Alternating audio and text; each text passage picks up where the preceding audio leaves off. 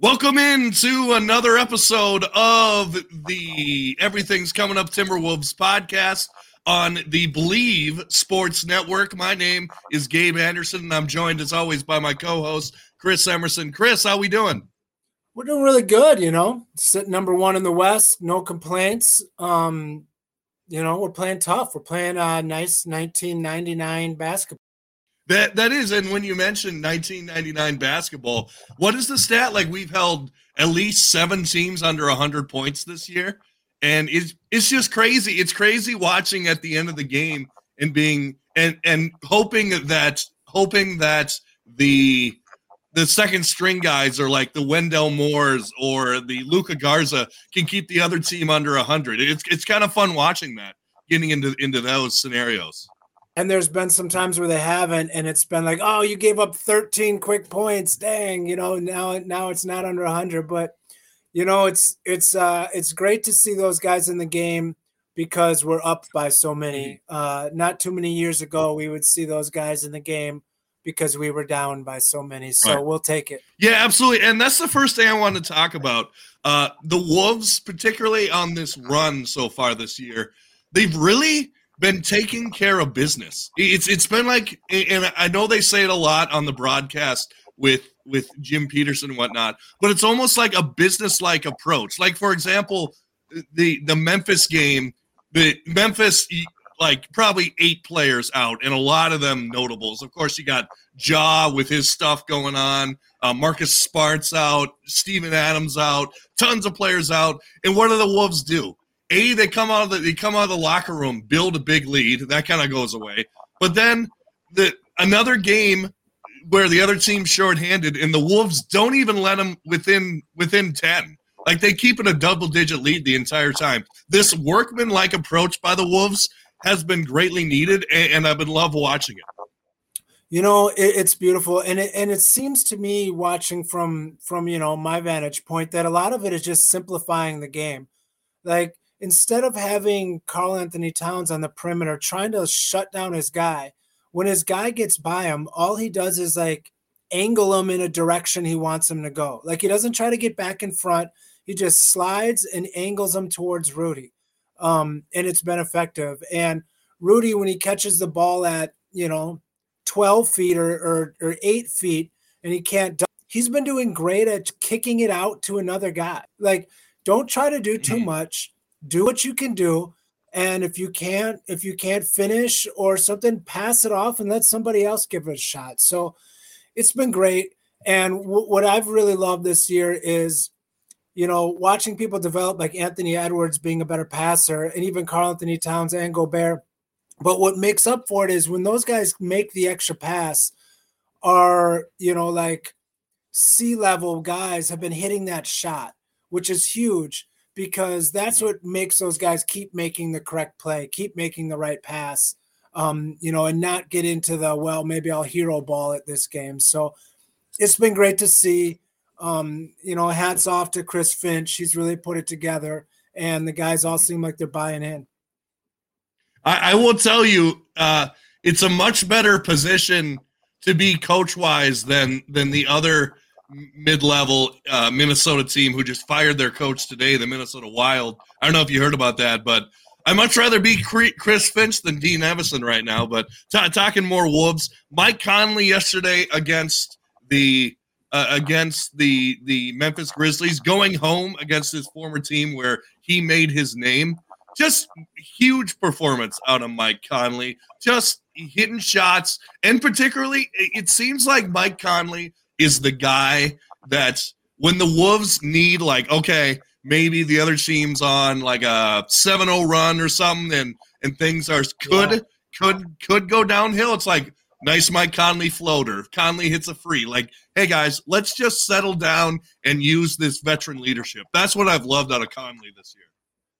It's unbelievable. He's made so many big shots. I saw today he's shooting like 65% from the corner, which is unheard of, except for when you look at the fact that he shot 55% from the corner last year. So, like, that's his shot, and we're finding him in those spots. He knows where he can be effective, and he's been great. No, it's been a great season so far, and you know, Finch is pushing Conley to be a little bit more proactive on the offensive end, and he stepped up last night and really developed.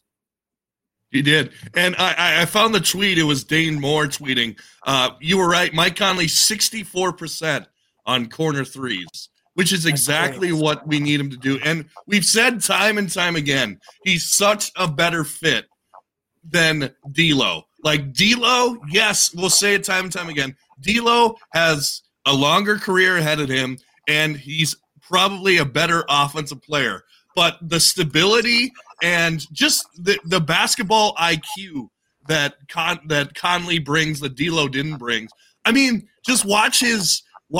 At the beginning of the season, it seemed like Mike Conley was kind of forcing the ball to Rudy Gobert, almost kind of feeling like he had to get Gobert the ball.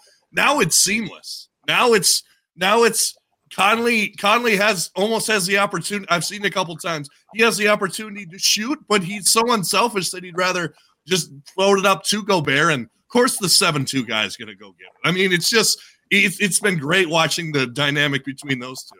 Yeah, it seems like.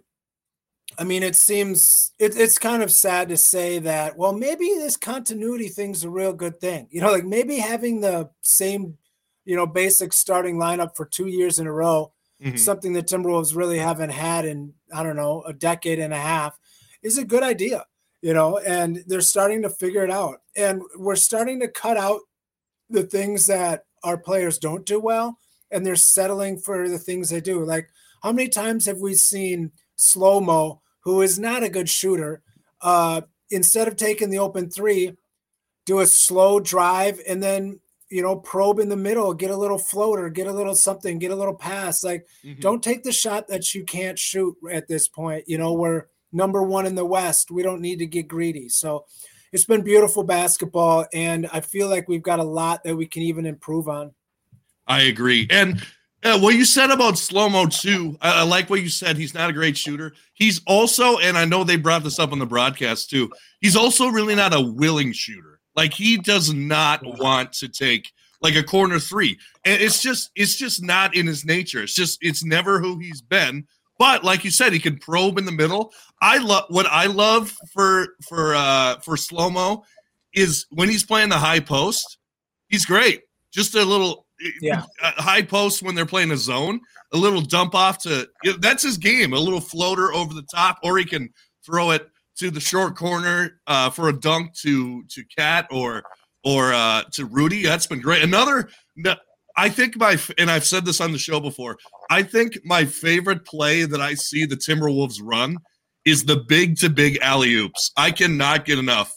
When Cat gets the ball, and that's the thing, Cat has not been the guy who's taken – he's been so much better this year. He hasn't posted up and taken like 30 dribbles – and then try to muscle a guy in the paint.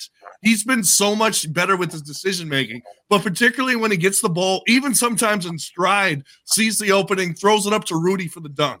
That big-to-big action is something I don't think the NBA has seen in a long time. I think the only place I've seen it, I've been watching a little bit of Cleveland Cavaliers basketball, and it's almost like when Evan Mobley throws it up to Jared Allen. But there are definitely similarities between the two, and it's been a beautiful thing to watch.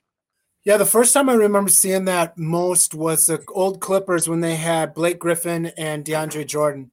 Griffin would drive to the middle, and it's like, well, you can step up and stop me, and if you do, then I just toss it over your head to DeAndre Jordan for the dunk, or you stay back with DeAndre Jordan, and I take the layup. You know, you put these defenders at a real tough spot. And Cat has learned that instead of trying to force his way through that and maybe try to get a foul call or whatever, take the easy lob. Like, Take the easy play. There's no need to make the basketball harder than it needs to be. Right. Absolutely. So in Cat, another thing I've loved is, like we were saying, he's been picking his spots a lot more. He's not trying to force the issue. I think he's starting to learn that I have a star like Anthony Edwards, who we haven't even mentioned on the podcast yet really that much. I have a star like Anthony Edwards. I have perimeter shooters that can make shots. I don't need to force the issue. I don't need to take this possession and just kind of chokehold it, which Anthony Edwards has been guilty of doing that a little bit, but I think he's getting better. But I think Cat is really finding his role right now, and I think this is honestly, in a way, the best Cat that we have ever seen. Because when Cat back in the day was like putting up 26 and 10, he wasn't winning games. He was not winning games. But this Cat, who is picking his spots and just relying on his three-point shot, relying on his ability to get to the basket off the dribble, I think he's been great. Unbelievable. And then his defense, it's so undervalued because his defense isn't splashy. Like, he's not getting blocks, he's not getting steals. The way that he is sliding his feet versus much quicker, more, and just kind of Rudy Gobert's willingness to be a passer off the roll, and Karl-Anthony Towns or Anthony bounding. Those have been the three biggest things that I think have given us the most improvement this year. And then when you talk about defense, you got to talk about Rudy Gobert. This is the Gobert that Tim Connolly traded for. Like, this is the guy. This is exactly who we're seeing. I think he's like, I saw power rankings for defensive player of the year. He's second to Anthony Davis, but he's been fantastic. And he's shooting like 60% from the field as well. And another thing that I've seen about Rudy, particularly recently, he's kind of building a little bit of a post game. Now, we're not talking Akeem Olajuwon here type of post game, but I have seen him a couple times bury a guy in the post, take a couple dribbles, and then either put up a hook shot or just dunk it. I think at the, 31. I think at age 31, he's starting to improve his offensive game a little, which if he even has somewhat of an offensive game with the defensive game that he brings, man, I love the trade. Well, it's just it's the same thing. Like I've been saying, is do what you're good at. Like Rudy Gobert, dunk the ball or do a 4-foot hook or pass it. You know, that's it. Karl-Anthony Towns, shoot that 3-pointer, straight line drive, or pass it.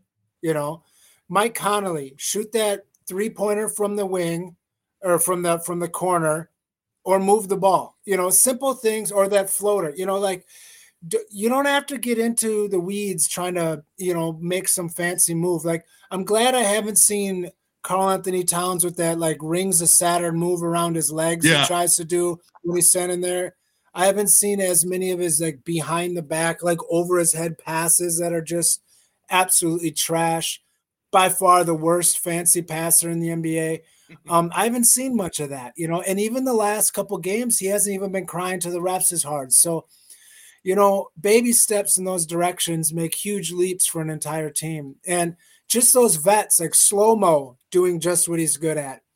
And that little, like, all those things where, like, oh, if Slow-Mo can do that, Naz Reid's got to be like, well, shoot, I got that shot. I can be effective like that. Like, these are just learning things that these younger guys can learn how to be effective later in their life, or even just add something new to their game.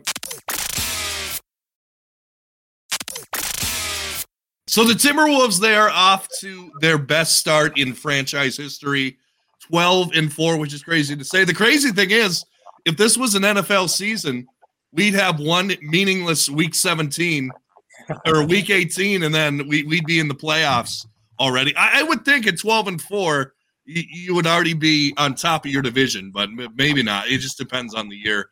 But one thing I wanted to point out is I was looking up plus minus, which doesn't necessarily say everything about how a team is performing, but I just want to read some of these plus minuses here that I found. Anthony Edwards leading the league at 199 plus minus.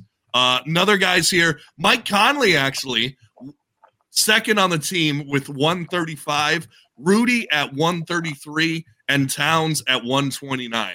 Pretty impressive numbers. Yeah, I mean, those are four starters. The fact that Anthony Edwards is 50, 60-some points ahead of that kind of lets you know that we might you know, we might be at a little bit of a loss when he's out. You know, like he needs – one of the things, if I wanted to be picky about the number one team in the West, you know, we need a little bit more dynamic guard play off the bench. So that would be something that I want to look forward to. But, you know, when you're in the number one team, you can't be too picky right now. I don't want to throw too much water on our fire, but yeah, Anthony Edwards is unbelievable. And when he's in the game, it feels like night and day difference than when he's out. And I think that's why it feels like that not given foul trouble, Coach Finch tries to keep at least one dynamic playmaker in the game in some capacity. And unfortunately, I don't include Nas yet, because it seems like either Cat or Ant is in the game at some capacity. And most times, which obviously, unless Cat is in foul trouble. So I don't know. We see some interesting lineups. Nickeil Alexander-Walker has been good, I think, playing. And that's what we've been saying. If Nickeil Alexander-Walker can be at least 90%, or I would say 80% of what Jaden gives us, then that's an absolute win. Considering he was just the throw-in or in the Conley trade, like, hey, let's see what the kid's got. He's been great. It's just it's been fun to watch him, and you can tell I know he just got a contract, but he's almost playing every single night like he's playing for a contract. Like he's playing like a guy on a 10-day contract. He is intense all over the ball on defense, and he's hit a couple shots here and there. I'm not 100% sure. I'll have to look into it. I think his contract is one of those that has team options for most of the coming years. So it's possible that he legitimately is playing for a contract, but he's definitely playing for playing time. Mm-hmm. And, you know, I don't think we made a video earlier, it was last year, where I was saying, it's possible that the move is to not sign Jaden McDaniels to a huge contract and to, you know, play with Nah taking up his defensive role, and then have, you know, Minot and Leonard Miller coming up in the future as, you know, our you know, small forward, power forward kind of combo guys. Mm-hmm. But, you know, I'm not going to complain about having Nickeil Alexander-Walker and McDaniels once he comes back from that ankle. Right. And it's interesting. I remember we were talking about, kind of in that video in particular, the cap situation for the Wolves and that it might be kind of murky coming up here. But at this point, who cares? Maybe the timeline has been sped up more than we thought.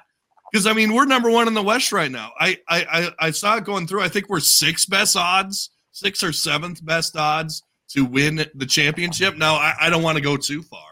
But, I mean, when are you ever going to get a better start than this?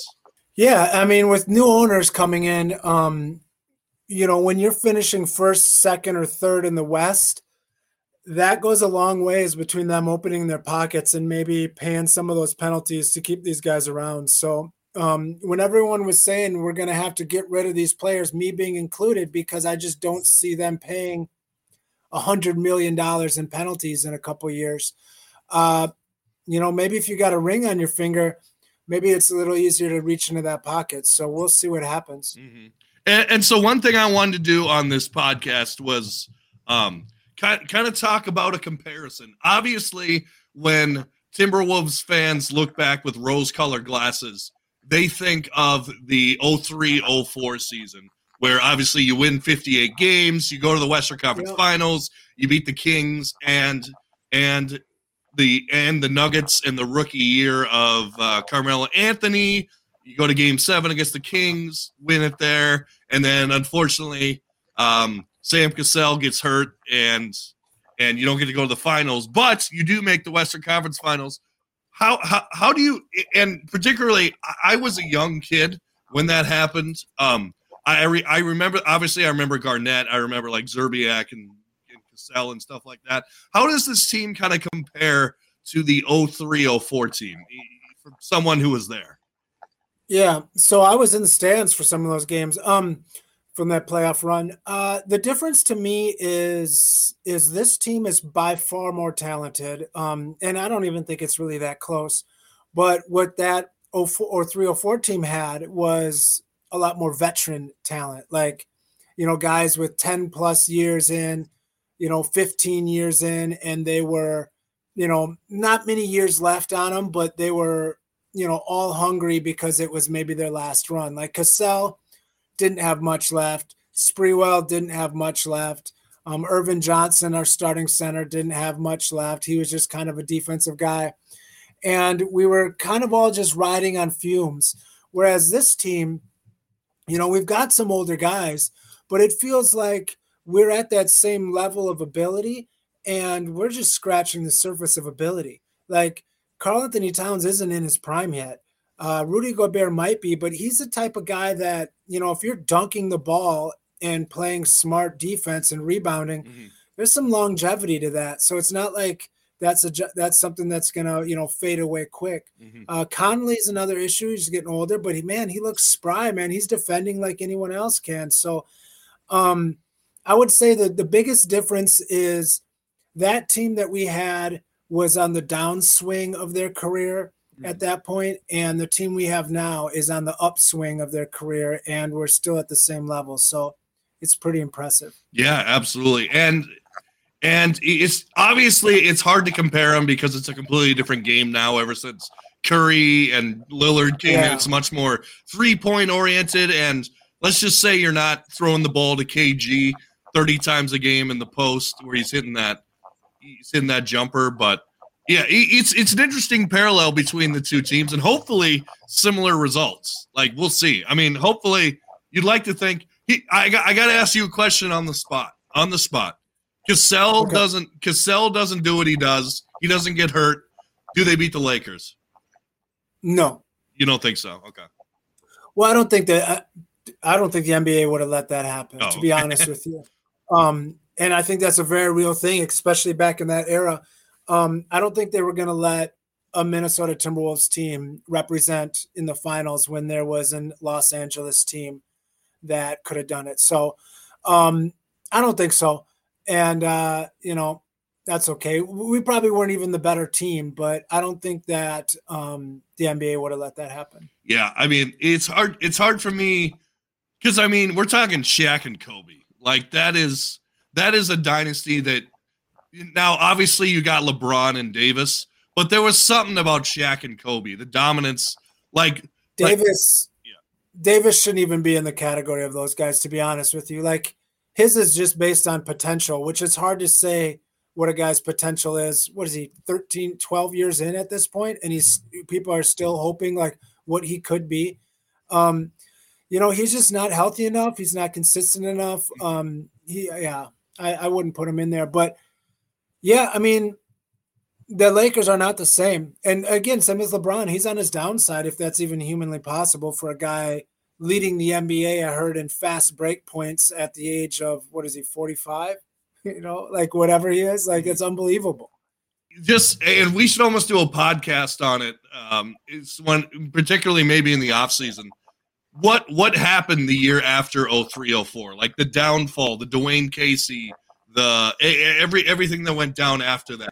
I think that would be an interesting podcast at some point. Sprewell wanting a new contract. We offered him one. He said it wasn't enough. Feed his family. Classic. Yeah, Cassell was kind of banged up. Yeah, it was rough. It was. But like I said, we were on the last strings of that run. So we milked it for as much as we could. I was pretty happy with that team. I mean, and what people don't understand is, you know, younger fans of the Timberwolves have this folklore of this Kevin Garnett era and how amazing it was. And it was that year. That was it. Like, never once in his entire career did he get out of the first round. You know, we were the team that was habitually, you know, right on the edge of being in the playoffs or not, and we would just get beat first round every year. So I think it was like 6 or 7 years in a row we lost in the first round. It's the worst place to be in professional sports. So we weren't that good in the Kevin Garnett era. We're a much better team now. And, you know, if we get out of the first round, which seems like it should be a pretty easy thing to do this year with health, knock on wood, we're already equaling, you know, Anthony Edwards is equaling the amount of times that Kevin Garnett got us out of the first round. So let's talk about the Wolves schedule going forward. Looking forward this week, Oklahoma City Thunder, huge game. Ooh. Huge game. Huge. And we're not going to get into the Josh Giddey stuff because I feel like other podcasts can do that, but that's crazy. Until I know what happened, you know. Yeah. All that we know so far is that, you know, a high school kid made a tweet and everyone's taking that as something. So we'll see. Yeah. So huge game. I will actually be in attendance tomorrow. Cannot wait for that one. That place is going to be rocking the oh, yeah. Still a potential to make the play-in tournament. Although I will say the point differential of the Kings game hurt that a lot. So it's possible, but I'd much rather I'm much worried about making a statement and beating the Thunder than I am making the in-season tournament. So what? Let's talk about some of the keys to that game, and then we'll wrap it up. It seems like last year in the play-in tournament, the Wolves really used their height against the Oklahoma City Thunder almost to death. Cat had a big game. Rudy had a big game that day. I think it could be a lot different with a guy like Chet Holmgren, who by all accounts is looking great this season, putting up big numbers. But how you see this matchup going down? You know, my biggest concern is just to keep Shai Gilgeous to keep his cousin, Nickeil Alexander-Walker's cousin, out of the paint. Yep. You know, that guy is a monster at the free throw line. He racks up fouls on your guys. I don't want to see much of Shake Milton in this game. You know, so we need Naw to stay out of foul trouble. We need Conley, you know, and Anthony Edwards out of foul trouble. So as long as we can defend him, you know, I like what Chet's doing, but we should be able to handle most of his game. So, you know, we'll go from there. It's going to be a wild game, and it's kind of hard to even expect for me what to do with this OKC team because I haven't really seen or laid good eyes on them to see what they're doing. I mean, they've got, you know, Giddey as a 6'9" point guard. They've got, you know, Holmgren shooting, you know, 50% from three damn near. Like, it's a really interesting strange team, and they play strange. So I'm excited to see what happens. Yeah, and I think that Ant will be definitely up for this one. He seems against big opponents like Shai Gilgeous-Alexander, he's going to want to make a statement and say, hey, I am the top dog in the Western Conference right now. I mean, it's 1 versus 2. When was the last time we had a number 1 versus number 2 seed? And A, when's the last time that included the Wolves? And B, when's the last time that included the Thunder? Like, this is – yeah, right. Never, obviously. This is the fresh blood of the NBA. And I think a lot of people are going to be watching this game. Now, I know it's not a nationally televised game, but if you're listening in another state and you got League Pass, I would clear your plan tomorrow night because it is going to be a fun one. Agreed, 100%. Well, Chris, thanks so much for being here. Yeah, it's been beautiful, man. I'll talk Timberwolves any day, especially the way we're playing. Absolutely. And this is the Everything's Coming Up Timberwolves podcast on the Believe Sports Network. Make sure to leave a 5-star review and tell us what you think of the podcast, what you liked, what you think we can improve. And this is the Everything's Coming Up Timberwolves podcast. And as always, go Wolves.